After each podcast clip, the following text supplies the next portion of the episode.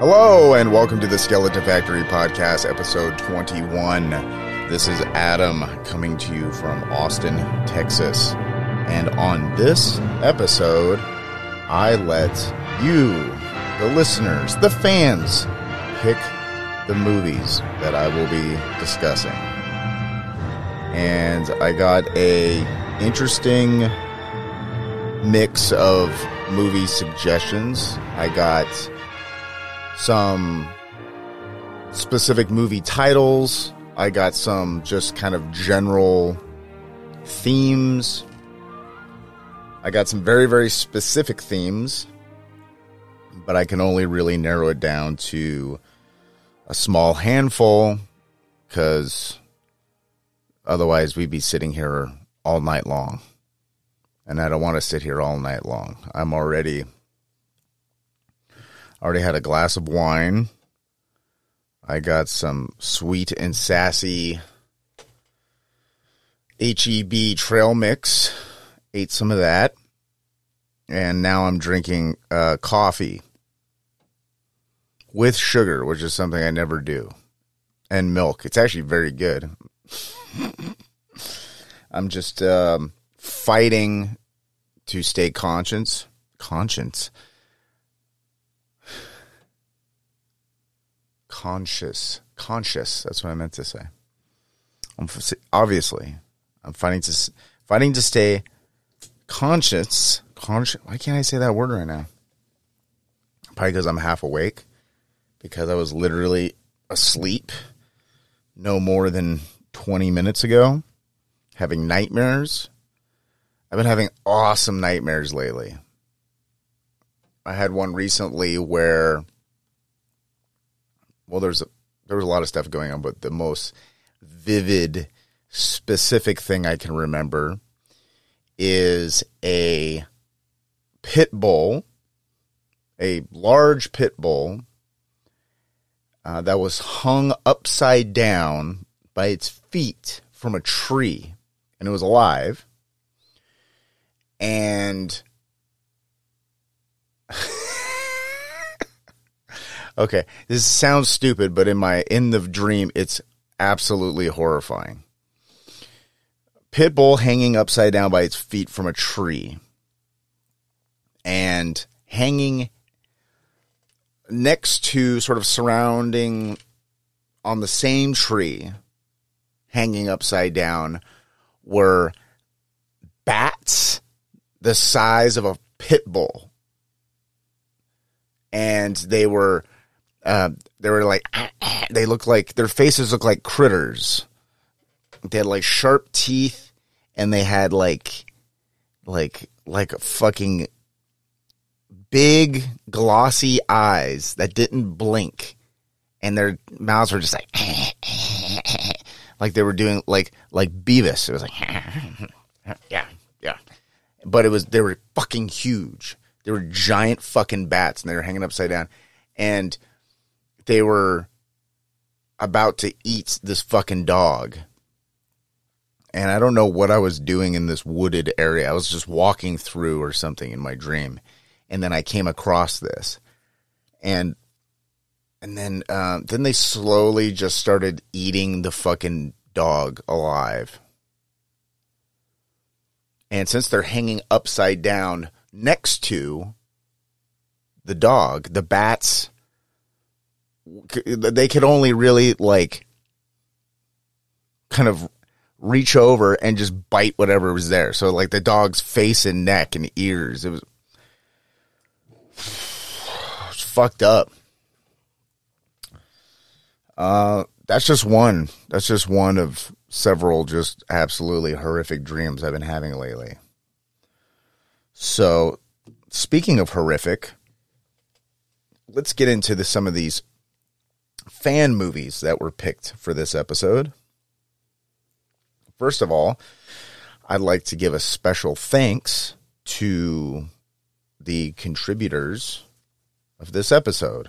I'd like to thank Katie for uh, recommending Killer Sofa. I'd like to thank Mr. Josh Garza out in San Francisco for suggesting that I do an obscure superhero movie, and uh, and that obscure superhero movie is going to be 1994's Fantastic Four, and we'll get into why that's obscure in a minute. And last but certainly not least, uh, I'd like to thank Gigi for picking the movie Teeth.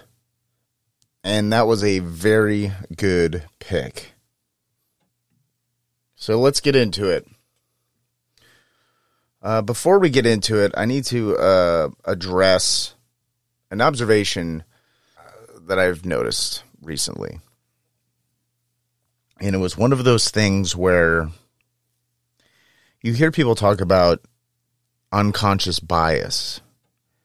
You hear about people's people being prejudiced but not realizing that they're being actively prejudiced.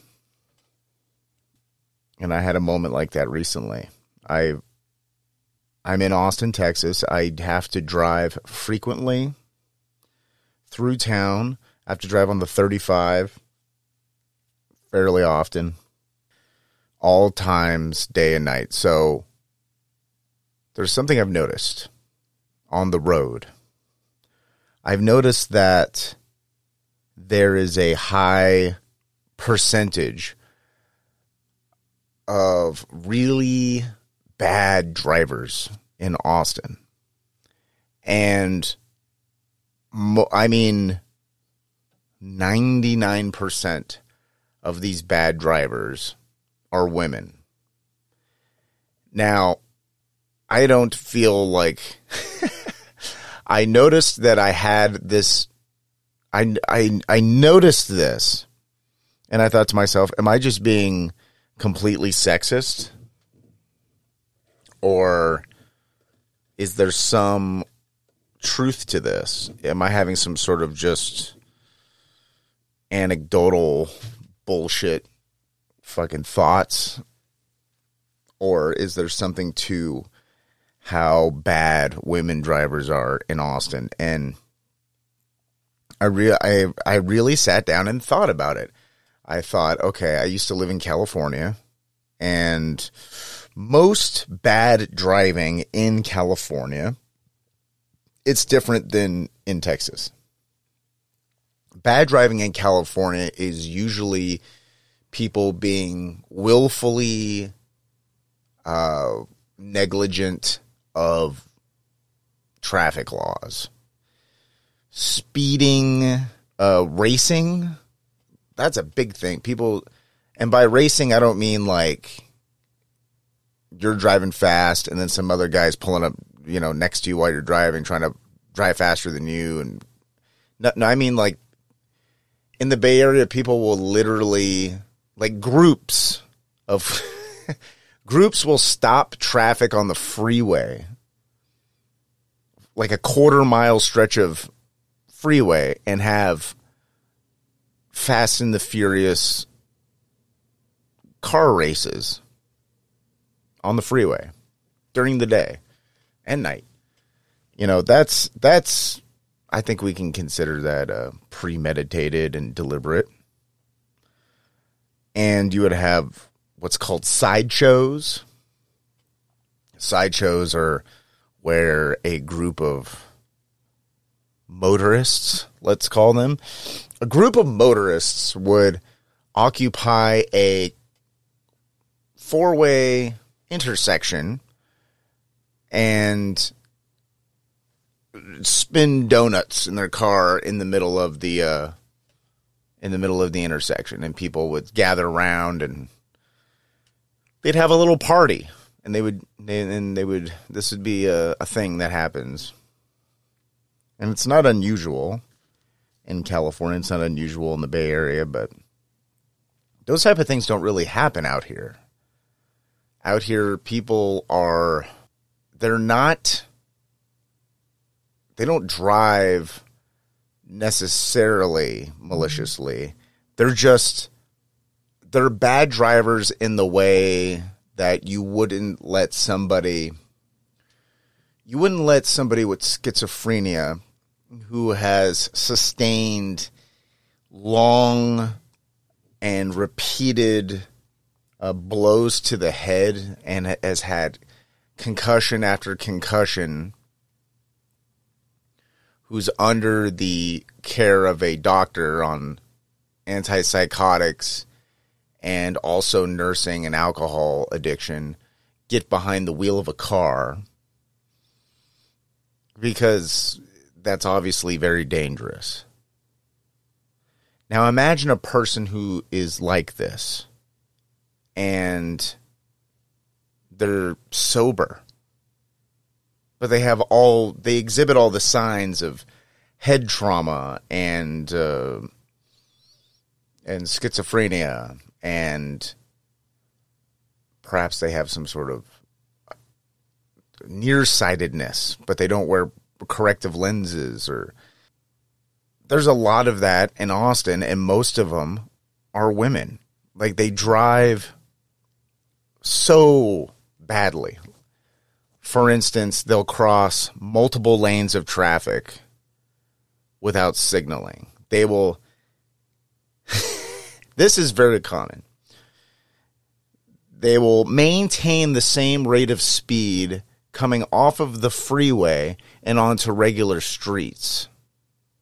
So let's say you're going 70, you exit the freeway, and now you're just on regular surface roads where the speed limit is 35, but you're still going 70. And you're on your phone and drinking a Starbucks out of a straw, you know. That that's what's going on in Austin. And when I look at these people, every once in a while it's a guy. In fact, a lot of the times I think it's a guy. But what you but almost every single instance it's a woman. And I think women here have this they feel safe inside of their automobile and that gives them license to drive like fucking assholes. I'm fucking sick of it. Okay? And it ends today. The next dumb bitch who gets in my fucking way, I'm going to run her off the road. Okay? uh long story short, I had this thought that women are bad drivers and then I kind of checked myself. I was like, well, is that a fair thing to think? Or are you being prejudiced? And then I thought about it. And then I really, I thought about every instance where something like that would happen. And, and every time it's a woman. And I was like, well, how about I research this? Because there's no way there's no way that women are collectively worse drivers than men. Men are pretty fucking reckless. But um, the answers may shock you. Uh, I got this from the internet. I'm just going to read this. It says uh, this article is uh, called Reasons for Gender Differences in accident rates. There are several reasons why men cause more accidents than women. Since men drive more miles each year, they are likelier to be involved in accidents. Men are also likelier to engage in risky behaviors while they drive, including driving under the influence of alcohol, failing to use safety belts, and breaking traffic laws such as speed limits. Mm-hmm. For example, in 2010, men were arrested for four out of every five DUIs that were charged in the U.S. The problem is especially pronounced among men ages 21 to 34. While this group only makes up 11% of the adult population, it also accounts for 32% of all DUIs in the U.S. Men are also likelier to drive while they are drowsy, according to the data from the National Sleep Foundation. According to the data, that the organization has gathered about drowsy driving, 50 per, 56% of men reported that they have driven while drowsy versus 45% of women. CBS News reports that men are also much likelier than women to be cited for reckless driving. According to that study, men have a 3.1% greater chance of being ticketed for reckless driving than women. So, thus far, I think that maybe my observations are isolated incidences where like someone dangerously cut me off or was coming off of a um you know somebody was merging onto the freeway and almost ran into me or things like that or stopped suddenly in front of me things like that and then you see that it's a woman on her phone you see a lot of people on their phones around here and it's I mean, it's, I mean, they have signs and billboards and shit on the side of the road saying to stay off your fucking phone. Like, it's a problem here, as it is, for both men and women. But let me continue. While women may be less likely to engage in risky driving behaviors and drive fewer miles than men each year, there are several reasons why they have a slightly higher risk of accidents for each mile driven in a year than men. Since they drive fewer miles, they have less experience with navigating the dangers of the roads. Women also tend to be shorter than men, and they may have more trouble seeing oncoming vehicles when they are completing turns because of visual obstacles. Previously, there was a larger gap between the accident risks among younger drivers. However, that gap has been closing as more girls are driving while they are distracted by their cell phones. A study by the Insurance Journal found that females of all ages are much likelier to use their cell phones while they drive than men. So, as you can see, my perfect observation skills have proved correct again. So, ladies, get off the road, take an Uber, preferably driven by a man.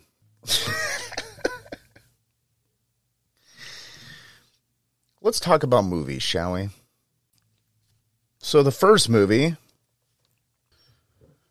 Killer Sofa, recommended by listener Katie is this movie is this movie is a nightmare. And not in like a fun way. It's more of a nightmare in watching human-sized bats eat a dog in front of you while you're paralyzed in nightmarish fear. Um, it took me four watches to get through this movie. First time I watched it, I got halfway through. I fell asleep. I tried to watch it a second time and I fell asleep again. and then I I tried to watch it a third time and I got talked into watching something else. uh, yeah, somebody came in the room and said, like, "Hey, do you want to watch?" Uh, I don't even remember what the other thing was. Like, hey, do you want to watch this thing? I was like, sure. So I turned off Killer Sofa, and then the fourth time was the charm. I realized I have to fucking finish this movie. Come hell or high water, I have to finish this fucking movie and I finally finished it. Now, I will start off with positives about Killer Sofa. So, uh, Killer Sofa, a 2019 film. So, I'm sure it got a lot of, you know, a lot of video on demand views during 2020, I would imagine, as it was released on October 1st of 2019. With with a name like Killer Sofa, and if you see the front cover of this of this uh, film, it's it would suggest that the film is going to be very campy. It's going to be very low brow. It it's going to be a cheap non-musical knockoff of Little Shop of Horrors, except it's a sofa. You know, something in that range, you know, or sort of a poorly written Christine or something. Um, actually, it is kind of kind of a, a poorly written Christine. Christine, of course, was a car, and in this movie, it's a uh, a sofa. It's actually not a sofa at all. The movie is called Killer Sofa, but it's actually a recliner. The initial title of the film was to be My Lover, My La-Z-Boy, but out of fear of being sued by the La-Z-Boy Company, Killer Sofa was decided upon. And it is, in fact, a recliner. But I think Killer Sofa is probably sounds better than Killer Recliner. I will say that uh, give even though it has a goofy title, everything in the movie is played totally straight. There's no wacky jokes or anything like that. There's there's everything is totally every everyone's playing it straight. And I commend the film for doing that.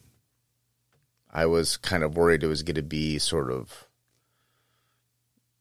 I don't know, like a bad Troma knockoff or something. Like I thought it was going to be horror like that level of campy and it wasn't. So so I, I, I give Killer Sofa props for that.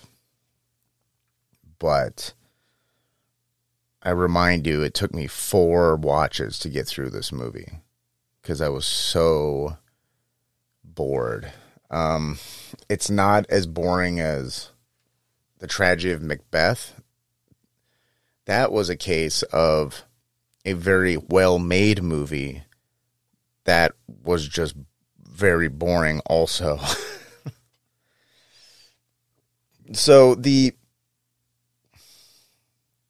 the story to the, the story itself is there's there's a certain amount of you know thought was put into the story. So I mean I will give the movie props for that. They you have to set up uh, when you when you set up a monster in a movie like a like a Freddy Krueger or the Leprechaun or something like that. You you have to know to some extent the creature's origin. You have to understand how the creature kills and how you could use its powers against the monster to defeat the monster. So they went to the trouble of doing that and like setting up a backstory for the monster, for the recliner. And I appreciate that because I do watch a lot of horror movies. So, and you know what? I think I'm going to do some more horror movies in the near future. I think there's been a serious deficiency of horror movies on this show and I'm going to rectify that in the near future. Okay? Deal? Deal. Basically, Killer Sofa is about this this thing called a Dybbuk, which is essentially like a spirit that can possess something some like The Exorcist or something like that, or any of those other movies where people are possessed by things. And this Dybbuk is was a person and now their soul is stuck inside this sofa this recliner and it has certain rules it's able to it has the ability to jump from body like to another body kind of like chucky has the ability to um but it's basically the the the the recliner is possessed by an evil spirit. That's what's going on. It's using the recliner. It's stuck inside of the body of the recliner, which is an inanimate object. You would think like it could, it, w- it would be able to move from inanimate object to inanimate object at will, but it it, re- it doesn't really. So the main character, Francesca, who is an attractive woman, but is portrayed like this irresistible creature that everyone is sprung on um, immediately after laying eyes on her. So it's I don't know, it's weird. And they set that up so that the killer sofa can get jealous and murder everyone who gets close to Francesca. That's basically why they set that up. And Francesca becomes she she she somehow gets the recliner in her apartment and it starts murdering people. And sometimes the murders are really funny. Like the there there is a scene where the recliner was throwing someone over a balcony and Francesca's friends saw the recliner do it and the recliner realized it was being washed and turned and looked at her. And the recliner itself has these two goofy buttons on it that look like eyes. And the face is just constantly has this grimace to it like has a face has a little face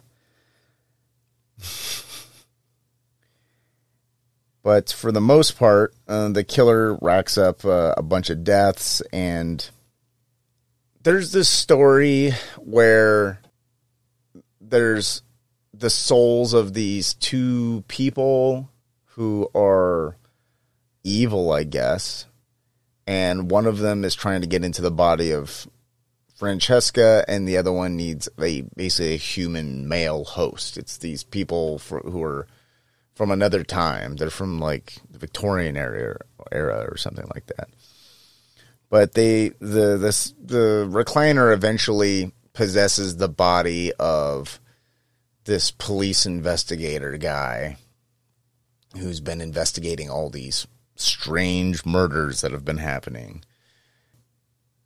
So the recliner is able to jump bodies finally. The spirit of the guy's wife is now inside Francesca, and now they're together um, living in contemporary New Zealand. That's basically the end. I basically spoiled the entire thing, but in terms of if like if you want to watch a, a, a like a silly horror movie where you'll probably get a couple of chuckles out of it and enjoy, kind of turn your brain off and enjoy the low budgetness of it. Killer sofa fills that order very well. It's not amazing. It's it's it's not the worst horror movie ever. You know, if you just want to watch a silly movie and it's good with a group, watch it with a group. It's uh I think it'd be more fun that way. Cuz some horror movies are good to watch alone, some are good with a group. Like Scream movies are good with a group. Except Scream 5. Scream 5 is terrible. If you want to watch something alone, watch uh, Exorcist 3 or watch Hellraiser 3. watch Nightmare on Elm Street 3. And pretty much the third entry in any major horror franchise, I think, would be you can watch alone. anyways. I mean, do I recommend Killer Sofa?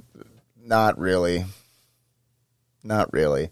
But I know that there's people out there who will watch really bad low budget horror movies.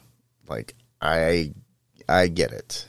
And I understand there's a lot of them and people obviously watch them, you know, you go through whatever. I don't I don't know if they would be on Netflix.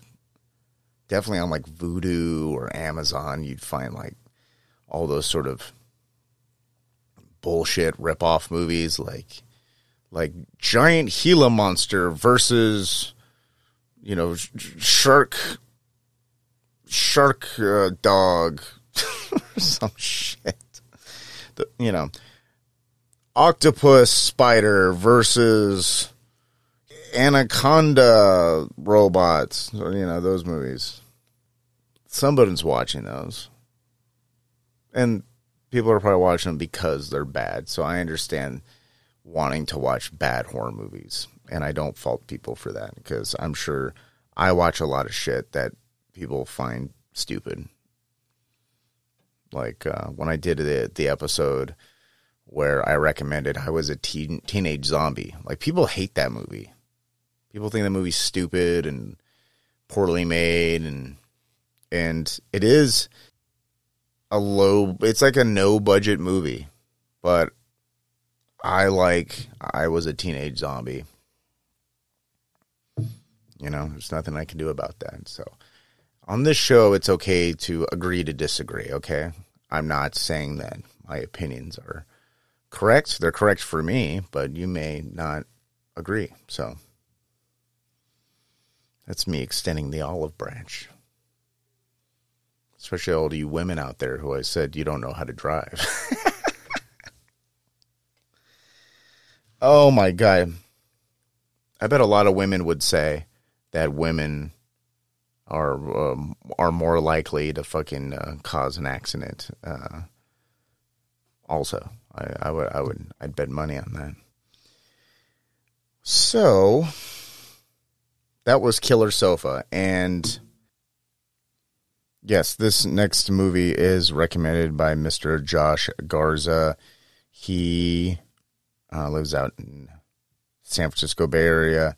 He used to be the owner of a absolutely fantastic gym called SF Iron that has unfortunately because of the uh, pandemic shut down in California SF Iron is no longer in business, but uh, Josh is still out there doing what he does best, and that's strength coach extraordinaire.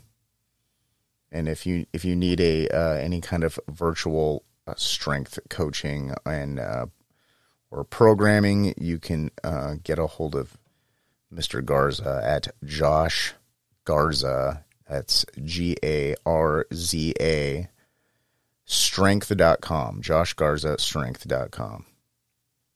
Uh, yeah, he's he's pretty damn legit, and he's a very very cool guy, and he's a uh, quite the uh, accomplished flamenco guitar player as well. the guy does everything.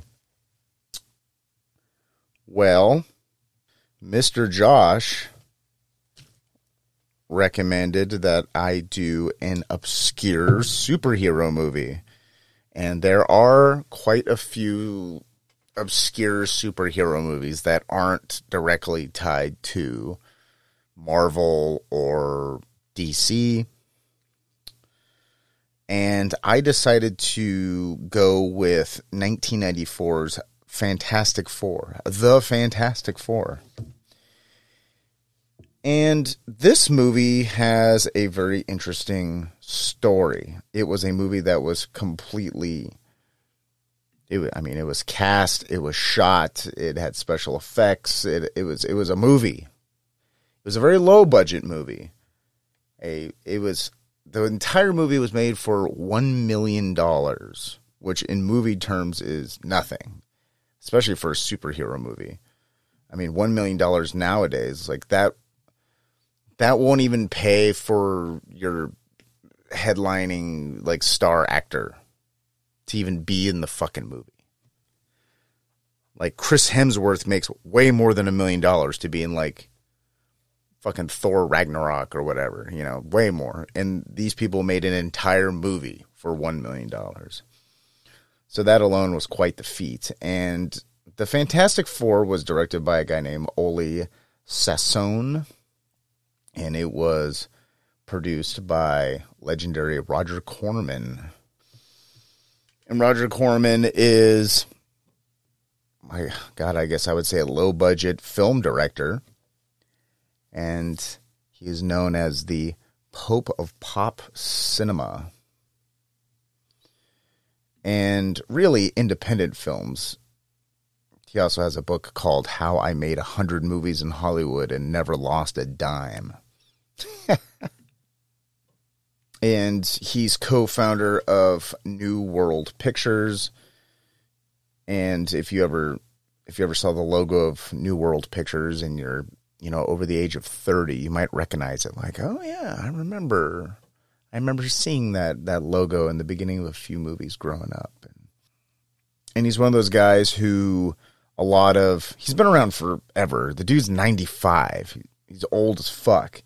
And if you ever see an interview with him, he's very lucid. He's he's he's with it. He's sharp.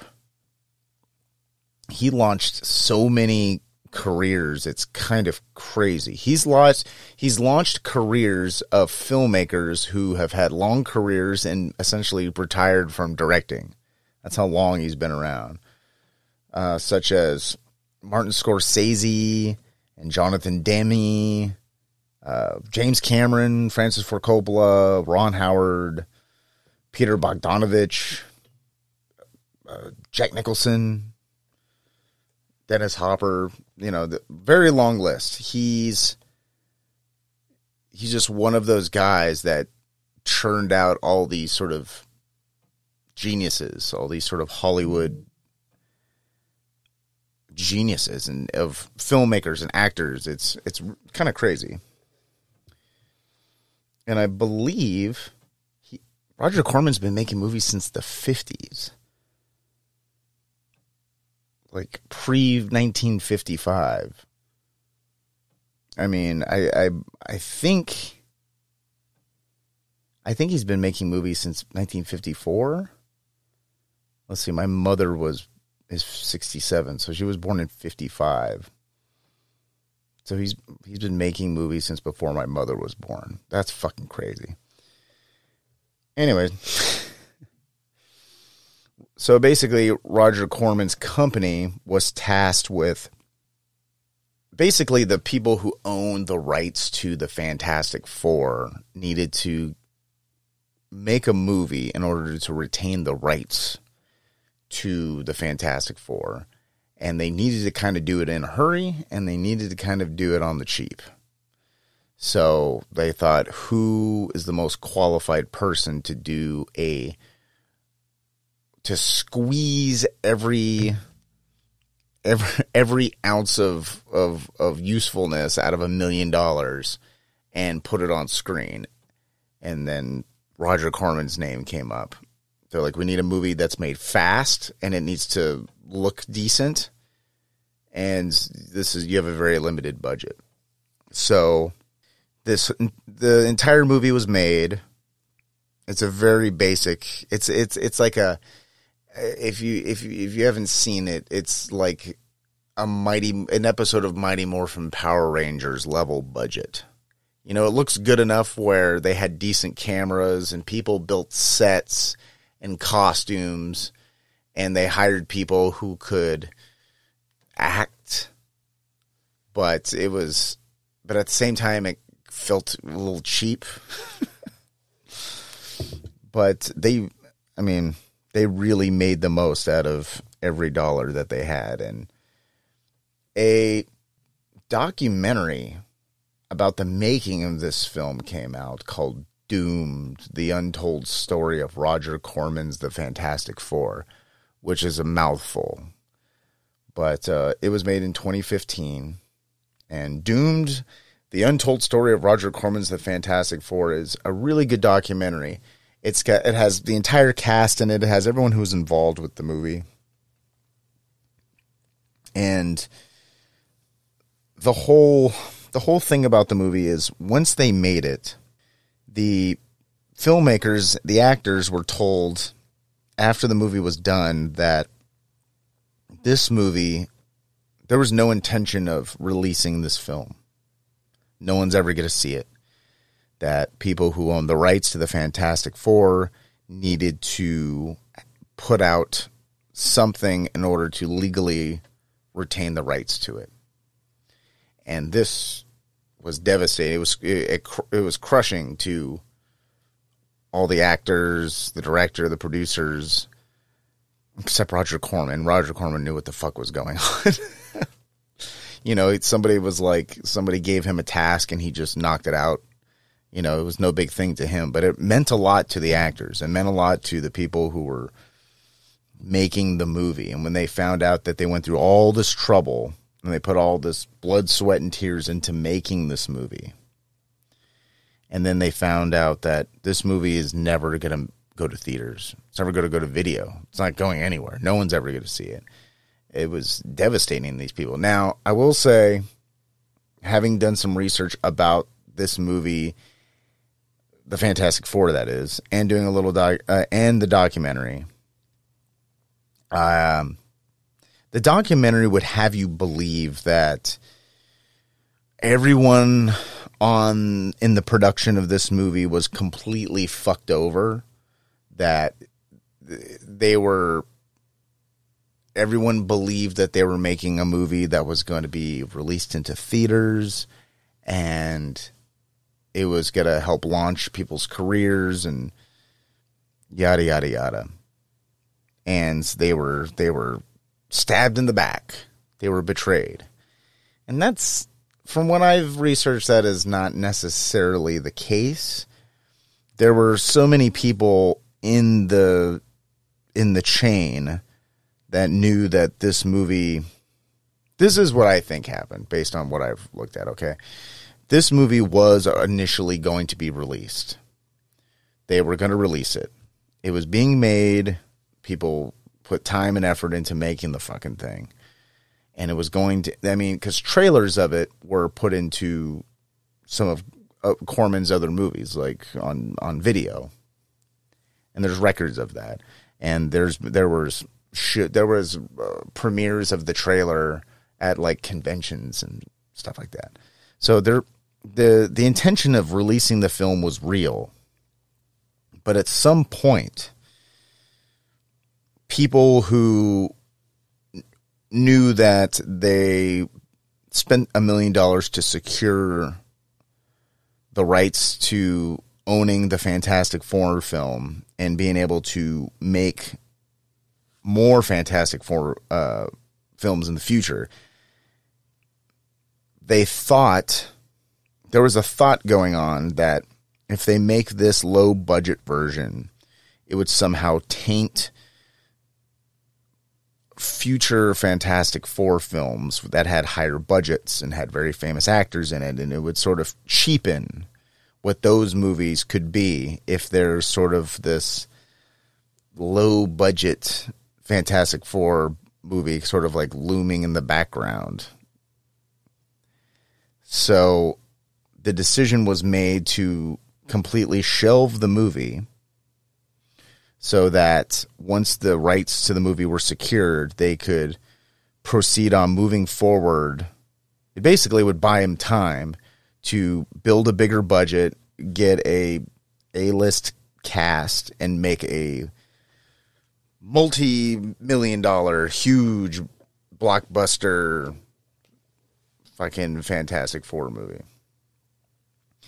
that's what really happened and the doc i mean i def like the documentary the people in the documentary are not wrong like they the people who made the movie really thought the movie was going to get put out in theaters and it would help their careers and I mean, they put the movie together in like two months. Like they, they, you know, the costume for the fucking thing. You know, there's, they had to, you know, and Doctor Doom and all the sets and all this shit. Like they had to build all this stuff, and a lot of it's like the special effects are kind of cheap, but it's like, what do you expect for a million dollars? But it says, but there's a lot of heart put into it, and I I'll I will give a movie a huge benefit of the doubt if I can I can see that if I could see that there was heart behind a movie and people gave a shit like I that I that is noticeable on screen. Like I can just tell that it was made by people who cared, even though they didn't have a ton of resources. Um, I was a teenage zombie, for instance. that movie had like no budget, but the guys who made it really gave a shit. Like they they wanted it to be as good as they could possibly as as good as it could be given their limited amount of skill and talent and money and resources. You know, so in the movies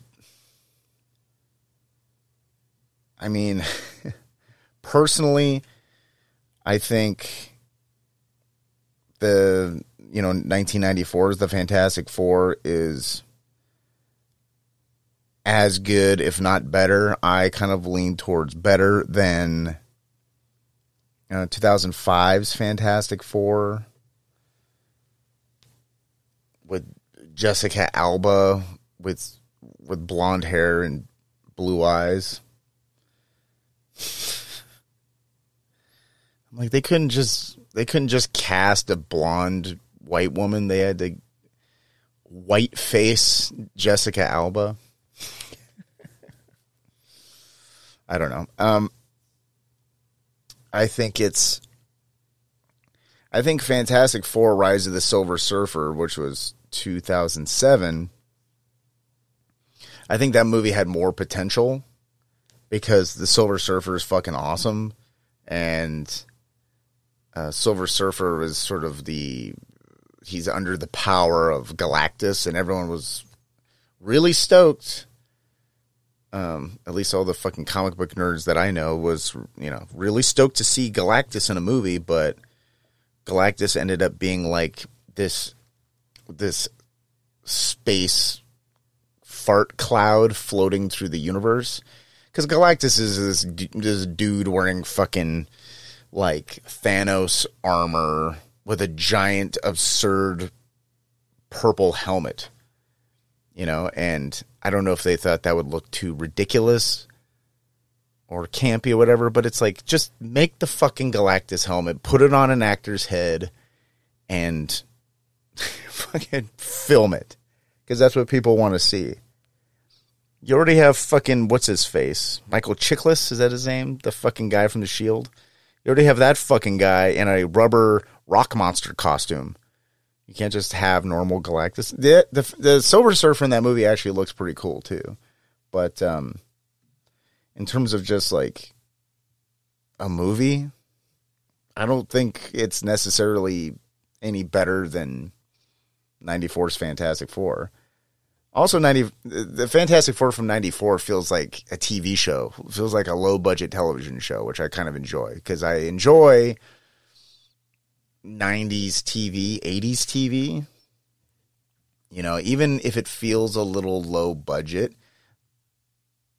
it's like they're able to create enough of a of a, a reality, enough of a psychodrama where, where you sort of you allow yourself to buy into it.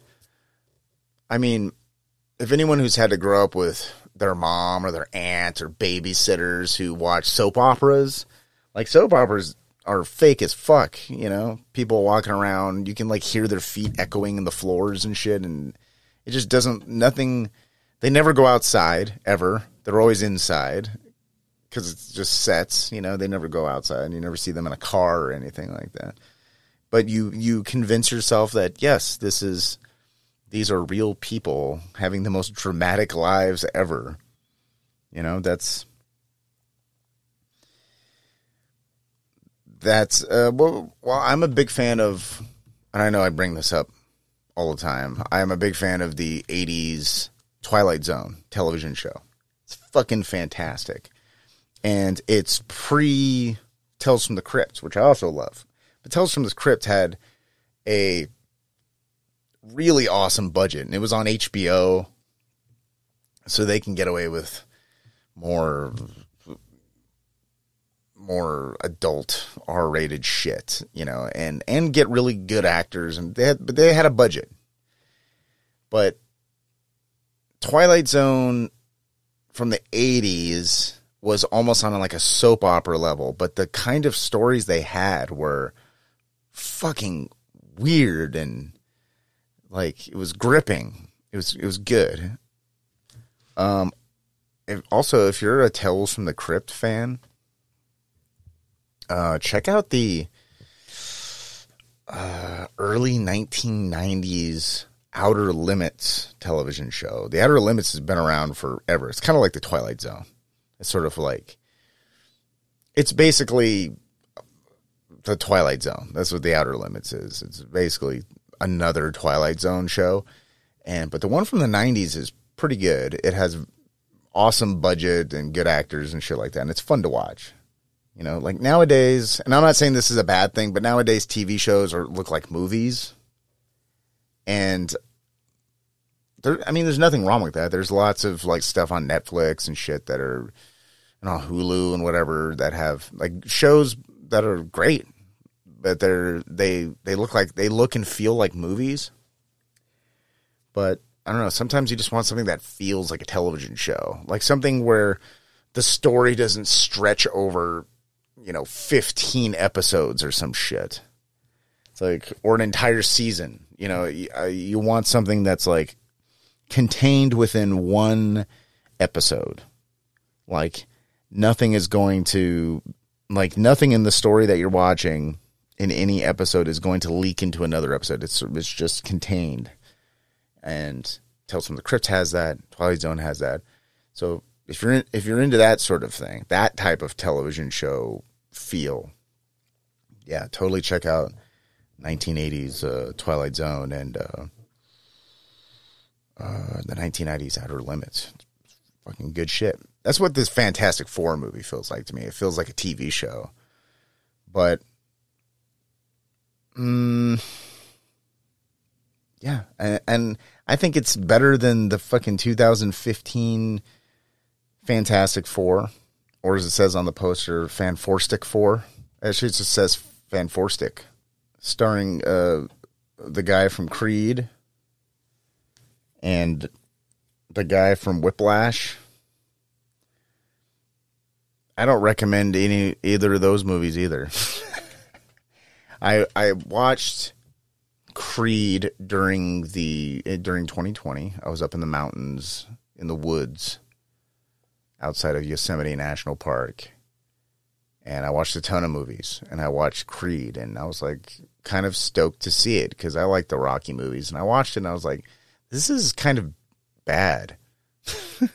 like it's just not believable and I don't really care about anybody. The only person I cared about was Rocky. so, and he wasn't even fighting. So I don't know. And the what was it? Whiplash. Whiplash was also, I think, made for a very low budget as well. But I, I started watching that because, you know, it had fucking Juno's dad in it. You know, the guy who's a Schillinger from Oz. I saw that he was in it. I was like, oh yeah. He's like yelling at people and shit. I was like, okay, I'll, I'll watch that.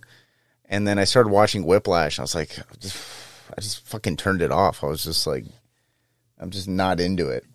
I don't find jazz drumming to be at the same level of like G.I. Jane or some shit. I just don't. Like I've known drummers and none of none of them I don't think any of them could relate to the story of Whiplash. I could be wrong, but what the fuck do I know? I don't play drums. Let's see.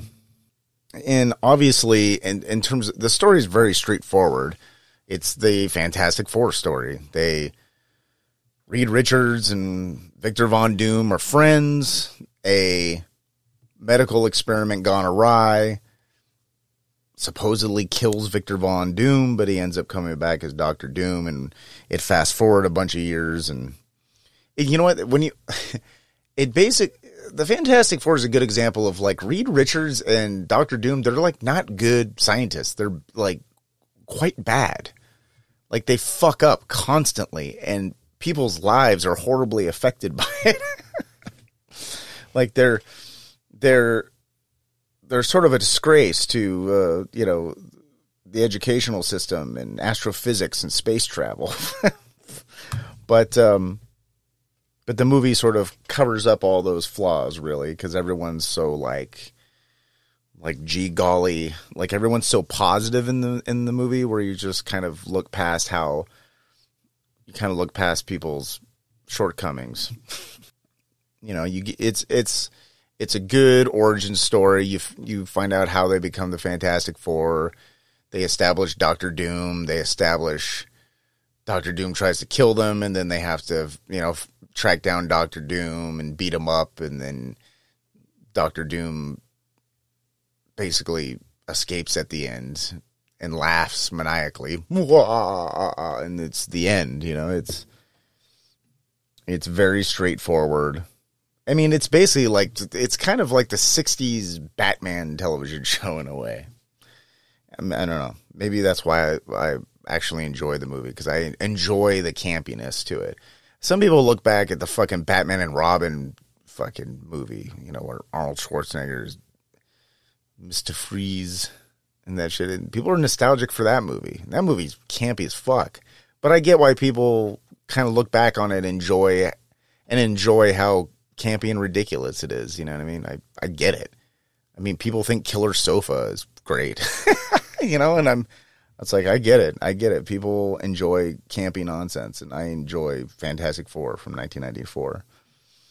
And I'm sure people like the Fantastic Four fucking movies, you know, the other ones that came out. But I mean, me personally, they just seem like bloated, you know, you know, tens of millions of dollars just blown on I don't know, just a loud, noisy, dumb movie. Which there's that's most movies, you know.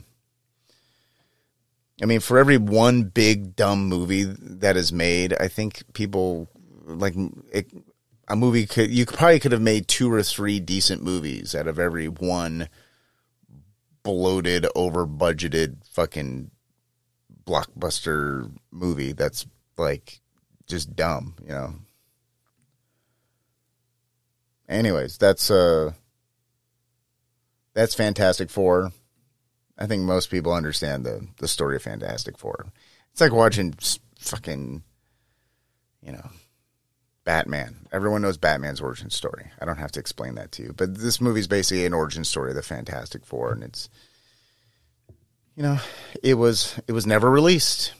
It's the it was some copies of it were you know, the story goes is that some some copies of it were probably made by the you know whatever company they got to make copies of like like prints of it uh, whatever uh, company did that some people at that company like made a couple of copies for themselves and then it just got distributed on the underground and it just ends up at comic book conventions and shit like that. So you can probably still go to conventions today and get copies of the Fantastic Four from 1994, and it's very low quality. So what if you any copy that you get is probably going to be a copy.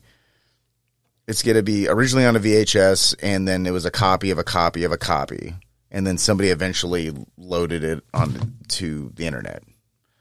So it's a lot like uh, the Star Wars Holiday Special. It's one of those things. It's one of those things you'll see bootlegged and sold as a DVD-R instead of I don't know your finer record stores, and you know. I know that you know I, hmm, when I was living in California, I, I I'm sure Amoeba Records has copies of the 1994 Fantastic Four floating around in there that somebody just burned discs of, printed up covers for, and just made their own little fucking DVDs of them.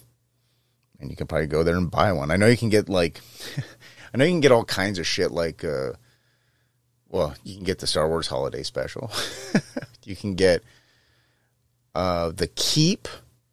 Was uh, who's who's in the Keep? I think uh, Jurgen Prochnow was in that, but it's it's basically like this like demon, like Nazi demon fantasy adventure movie, but it's very dark. And it was one of those movies that was probably released on VHS. It was played in theaters, but then what people don't understand is a lot of movies just don't make it from before everything was just online and streaming. Like things were made on VHS and Betamax, and then DVDs came around. So not every movie that was on VHS and Betamax made it to DVD. Like a, mo- a lot of movies just got left behind. Even before that, like Laserdisc. Like there's movies that were on VHS, there was movies that made it to Laserdisc but that never made it to DVD. So and even there's things that were on DVD that probably didn't make it to streaming. You know, it's it's there's a lot of movies like that that were sort of just left behind, you know, just forgotten about. And you have companies now that will like like Agfa and Arrow Video and companies like that that will find prints of these movies and you know digitally restore them and put them out on Blu-ray. Like really obscure cheap weird fucking movies. You know they they didn't allow them to just die in you know whatever on VHS or something. Well what was it I know like some people collect laser discs. I don't, I don't, I haven't even seen anyone who has a working laser disc uh, player. But the original Star Wars trilogy is on laser disc. The and the original Star Wars trilogy is like the one that was in theaters when they originally came out, the first original trilogy, and then the original Star Wars made it to VHS in a couple of versions, but after after that, like finding a copy of the original Star Wars on DVD, it's like doesn't exist. If you go to Disney Plus, the original versions aren't there. It's all the special edition ones. So, you know, it's like this people just rewrite history of movies. It's it's really interesting. Mm, yeah. Well, let's move on to now we're going to start talking about vaginas. And no, I'm not talking about Stephen Colbert. Why did I bring that up? Oh, yeah. Because that guy's a fucking whining pussy. And speaking of pussies, um, the next movie I want to uh, get into here, and it'll be the final movie for this episode of movies that you, the listeners, have chose. And that would be 2008's Teeth. Teeth, directed by Mitchell Lichtenstein, who is actually the son of Roy Lichtenstein, the famous artist. And this movie was recommended by listener Gigi. Thank you very much, Gigi. And in researching the film, uh, I also there's uh, I realized that there in the soundtrack there's a song titled "Far Too Long," and it's actually performed by a lady named Gigi Worth was like, wow, that's a fun coincidence. spelled the same way too. So, you know, let you know what? Let's start with something from the Bible, shall we?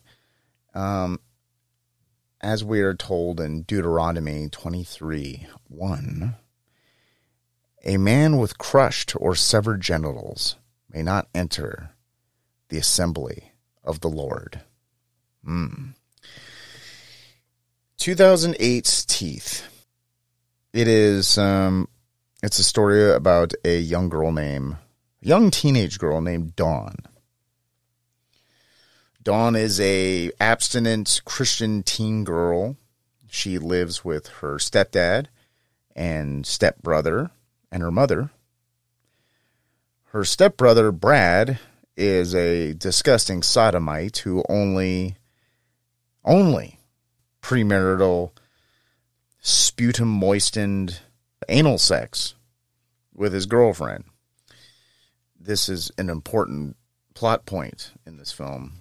Uh, he is uh, he's saving his vaginal pen- penetration virginity, let's call it, um, not for marriage, but for his stepsister Dawn, our main character, who he has. He's basically been sprung on his stepsister his entire life. So, Brad is also like a, a weird creeper dude. He's just, you know, he's got tribal tattoos and piercings and listens to bad metal. You know, you know the types. But for his stepsister, Dawn, Dawn starts to catch feelings for Toby. Toby is a handsome young man in Dawn's circle of purity ring friends. And after an attempted assault and rape in a cave, Dawn's vagina bites off Toby's dick and she escapes. And uh, Toby dies of shock and drowns because trying to swim after getting your dick bitten off, I'm sure, is rather shocking. Later, Dawn Googles, Why does my cunt bite off dicks? I mean, she didn't specifically Google that, but that's basically what she Googled. Google tells her you may have a mythical ailment called vagina dentata, which is Latin for piranha cunt. She then goes to a gynecologist, which for his trouble gets his fingers bitten off. Four of them. Did of did gynecologists put four fingers inside you during an examination? Because the thing about this movie, it makes everyone seem every every guy seem like a weird, creepy uh, pervert, and the gynecologist, I'm not sure. Like the movie sort of infers that every guy is sort of slimy and pervy, but I don't know if the the gynecologist was trying to go that route. I don't know. Are four fingers necessary in a vaginal examination? I have no idea. But uh, yeah, he gets all four of his fingers bitten off by Dawn's vagina. Is there a limit to hand size for that profession to be a gynecologist? Like, if your hands are too small, it seems like it doesn't work. You can't have your hands can't be too small. Too big is is too efficient, probably, right? Like, like is there any you know, you know NCAA basketball players who didn't never went pro in the NBA and they just became gynecologists, you know, with nine inch index fingers. So Dawn's vagina bites off his fingers. She freaks out, understandably and she hurries home to find her mother, Kim, unconscious. Unconscious. Unconscious. Unconscious. Why can't I say that today? What's wrong with my mouth? Unconscious. There it is.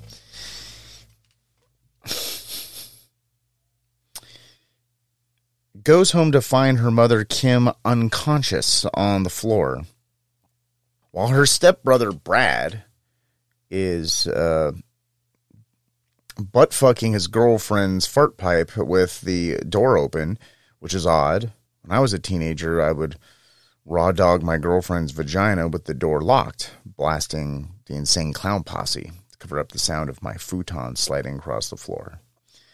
But uh, not in this movie. I had uh, decency. I had tact anyways, uh, after all these traumatic experiences that Dawn has had, and I mean, she's all this happens in a very small window of time.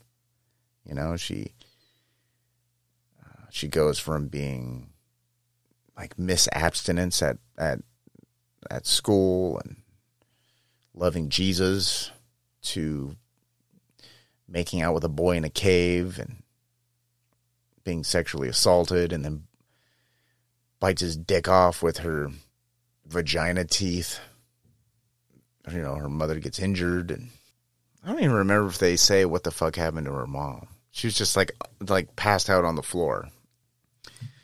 Um, you know, she, you know, she her vagina bit off her gynecologist's fingers. You know, so there's she's gone through a lot in a very small period of time.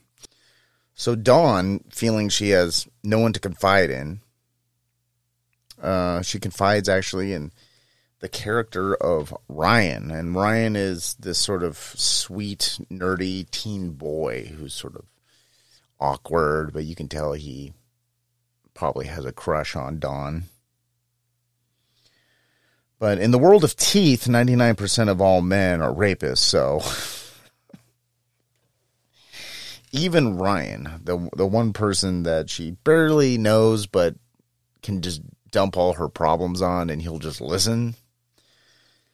Even Ryan, you know, the the non-judgmental shoulder to cry on, ends up drugging Dawn and Ryan lulls her into a state of a state where she's willing to engage in quote unquote consensual sex. It's the equivalent of a made for lifetime television adaptation of Harry Potter, where Ron Weasley roofies and date rapes Hermione Granger. That's basically the scenario that takes place with Ryan. Um, it's basically the entire movie, really. So if you're into Harry Potter and you're into Lifetime movies, this movie is probably for you. But seriously, if you're into like Cabin in the Woods, like you'll probably like this movie. You know, it's got horror elements. It's got some shit that's kind of gross. It's it's it's got some funny shit in there, but it's, you know, it's not too over the top. You know, it's a fun movie. It's fun to watch. Watch it with a group of people and, and smoke some dabs and huff some glue and watch teeth. You'll have a great time. So, boom, boom, boom. Dawn's vagina mouth bites off Ryan's peepee. Jump to the hospital where Dawn's stepdad and Brad's girlfriend are, and oh no, Dawn's mother has died. Brad's girlfriend explains that while filming her uh, teen anal content for OnlyFans, that the sounds of Dawn's mother's cries for help were to be ignored. Brad said to ignore the screams of his dying mother collapsed on the floor because uh, humping in the butt is way more a pressing issue to Brad. This is why those life alert uh, commercials were so important. Maybe your mother falls down and breaks her hip, and the only other person in earshot is too busy butt fucking somebody and can't be bothered. But you push your life alert bracelet or necklace or pendant or whatever the fuck those things are, and somebody will come and help you. Help is on the way. They say that in the commercial. Help is on the way. Anyways, um, does anyone know what life alert even is? I mean, I'm I'm a 74 year old man, so I remember Life Alert commercials. I'm I'm going to look that up right now. I'm going to look it up in real time. Is that even a company anymore? Life Alert. Oh boy. Is this it? Life Alert official website. I've fallen and I can't get up. That was the that was the big quote from the uh, Oh my god! Do they sell merch? I think I'm gonna get a Life Alert shirt if they have merch. Wow, the Life Alert company is still in business. They have a website. Life alert. I've fallen and I can't get up. That's a copywritten uh, expression. oh my god, you can get a a shower button. It's a big red fucking help button that you put in your shower in case you fall in the shower. Wow, they really advanced their products. Help on the go plus GPS. It looks it looks like a man who's fallen over during a, a round of golf, and his little life alert thing has a little GPS, so help can find him. It's like the scene from Falling Down when uh, Michael Douglas shoots the the mean golfer's golf cart with a shotgun, and it, one of the guys has a heart attack. If only he had life alert. Mm, per- personal home protection. And it's a photo of a white guy in a very expensive leather motorcycle jacket with a ski mask breaking into a house with a crowbar. That looks accurate. I live alone, but am never alone. I have life alert. Oh my god, the that that woman doesn't look she doesn't look over the age of 45. She, it's like a 45 year old woman. Is she in a wheelchair or something? Why does she need life alert? I don't know. Maybe she has a there. There's got to be life alert porn. I would imagine some sort of parody of somebody like. I imagine granny porn. You can get pretty creative with it, but at some point, someone's going to be like, "Let's make a let's make a life alert situation where, you know, you know those uh, you know those adult films where." somebody gets stuck, like the hot MILF mom gets stuck in the dryer and her ass is just hanging out, or uh, she gets stuck in the dishwasher somehow. And then her, you know, hot 21 year old tan stepson with a six pack uh, humps her butt. We've all seen those. I'm sure there's life alert porn out in there. There has to be. Dude, they ooh, Better Business Bureau, A plus rated. Good for you, Life Alert saving a life from a potential catastrophe every 11 minutes. Is, is that true? Does Life Alert saving a life from potential catastrophe every 11 minutes? That's tricky language right there. And they put an, aster- an asterisk next to that. I. That's weird. Anyways, uh, let's get back to uh, the the the film the film Teeth. Let's get back to Teeth. The story about a teenage girl's cunt that eats dicks. Let's get back to that, shall we? Where was I? Oh, yes. So, previously on Teeth, Dawn wants to seek revenge for her stepbrother Brad's unforgivable actions for neglecting her mother who who has fallen and can't get up. And Brad ignored her screams for for help because he was too busy engaging in premarital, unprotected, sputum moistened anal sex. So um, Dawn goes home and she decides to seduce Brad. So you can see where this is going. She decides to seduce Brad. And of course, uh, Dawn's pink cigar cutter chomps chomps off Brad's penis and drools it out onto the floor. And his dick has a Prince Albert.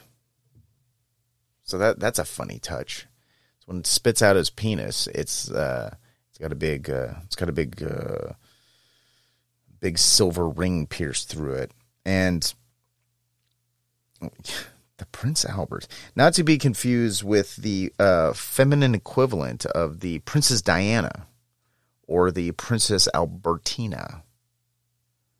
You'll have to look up those things. Those are things that exist. Brad um, Brad uh, commands his uh, attack dog that he keeps in a cage in his room to attack Dawn. And they set this up. He has he, in in his room, it's like pictures of naked chicks on the walls and just metal is playing constantly and there's bongs in the background and and he's got a fucking cage in his room with a fucking like angry Rottweiler in it. so Brad commands his attack dog uh, to attack Dawn, understandably, because she bit his dick off with her vagina. So I can see where Brad's coming from. And instead, the dog does, I mean, he, the dog does not attack Dawn. The dog calmly eats Brad's dick off the floor, ring and all.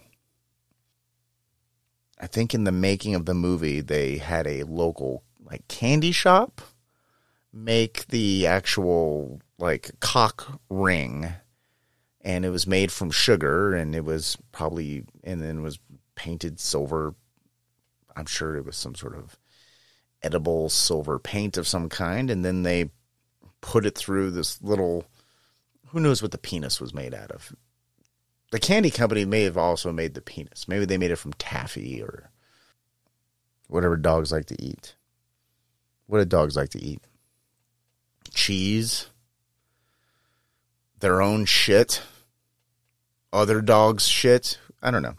But the dog comes over and, and it's actually very cute. This dog that's like this big snarling mean dog goes over and eats it off, eats the dick off the carpet like a little sweet dog. He's like a sweet puppy. He just you can tell he's he enjoys it. Like oh, this is good. So I, that's that's fun. She then um, Dawn, that is, she ends up hitchhiking out of town, leaving a trail of uh, severed dicks in her wake. And that's how the movie ends. The end. That was Teeth. And um, that's sort of my crude synopsis of the film, obviously. There's a lot more detail in watching the actual film. And I do recommend that you do that.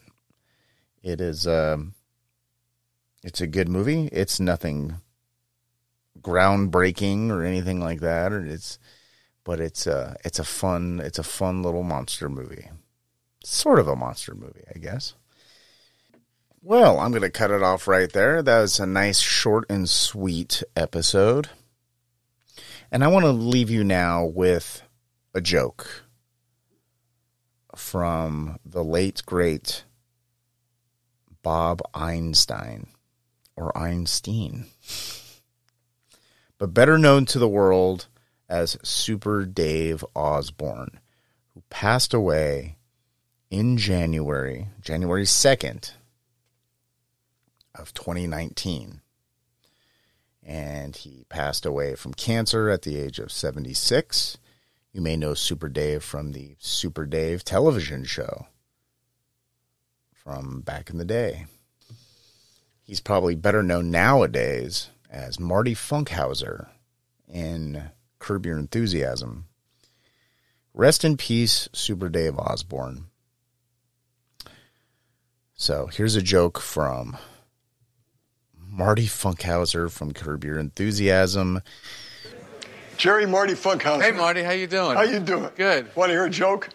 Oh, no, he doesn't want not to hear a joke. We have a read through. Yeah, we got. Let me just get right through it. Okay. A woman's very afraid of the size of her opening.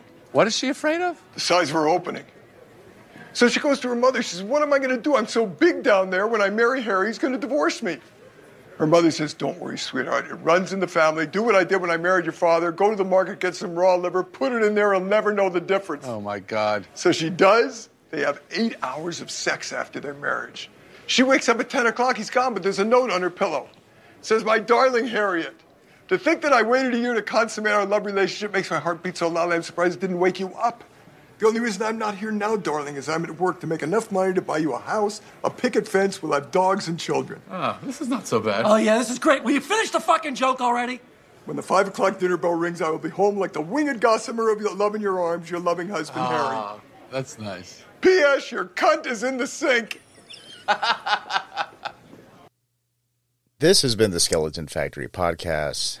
My name is Adam, and I'm here to rescue your movie night one movie at a time. And I want to thank again the people who contributed to this episode Mr. Josh and Miss Gigi and Miss Katie. Thank you very much.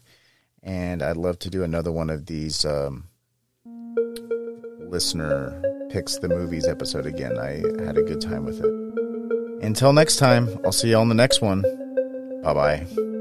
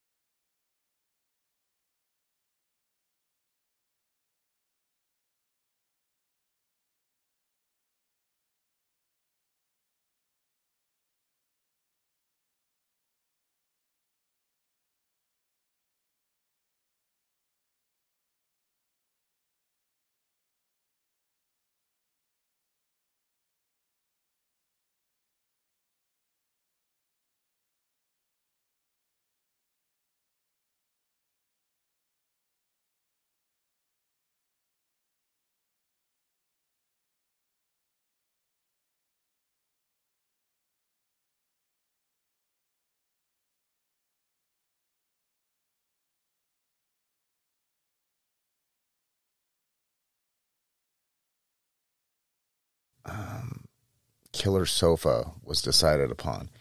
And it is, in fact, a recliner.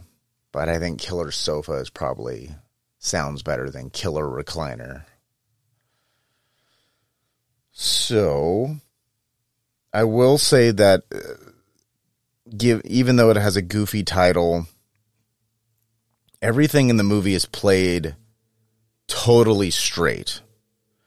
There's no wacky jokes or anything like that. There's there's everything is totally every everyone's playing it straight. And I commend the film for doing that. I was kind of worried it was going to be sort of I don't know, like a bad Troma knockoff or something. Like I thought it was going to be horror, like that level of campy, and it wasn't. So, so I I, I give Killer Sofa props for that, but. I remind you, it took me four watches to get through this movie because I was so bored. Um, it's not as boring as the tragedy of Macbeth. That was a case of a very well made movie that was just very boring, also. so the the story to the, the story itself is there's there's a certain amount of you know thought was put into the story so i mean i will give the movie props for that they you have to set up when you when you set up a monster in a movie like a like a freddy krueger or the leprechaun or something like that you, you have to know to some extent the creature's origin. You have to understand how the creature kills and how you could use its powers against the monster to defeat the monster. So they went to the trouble of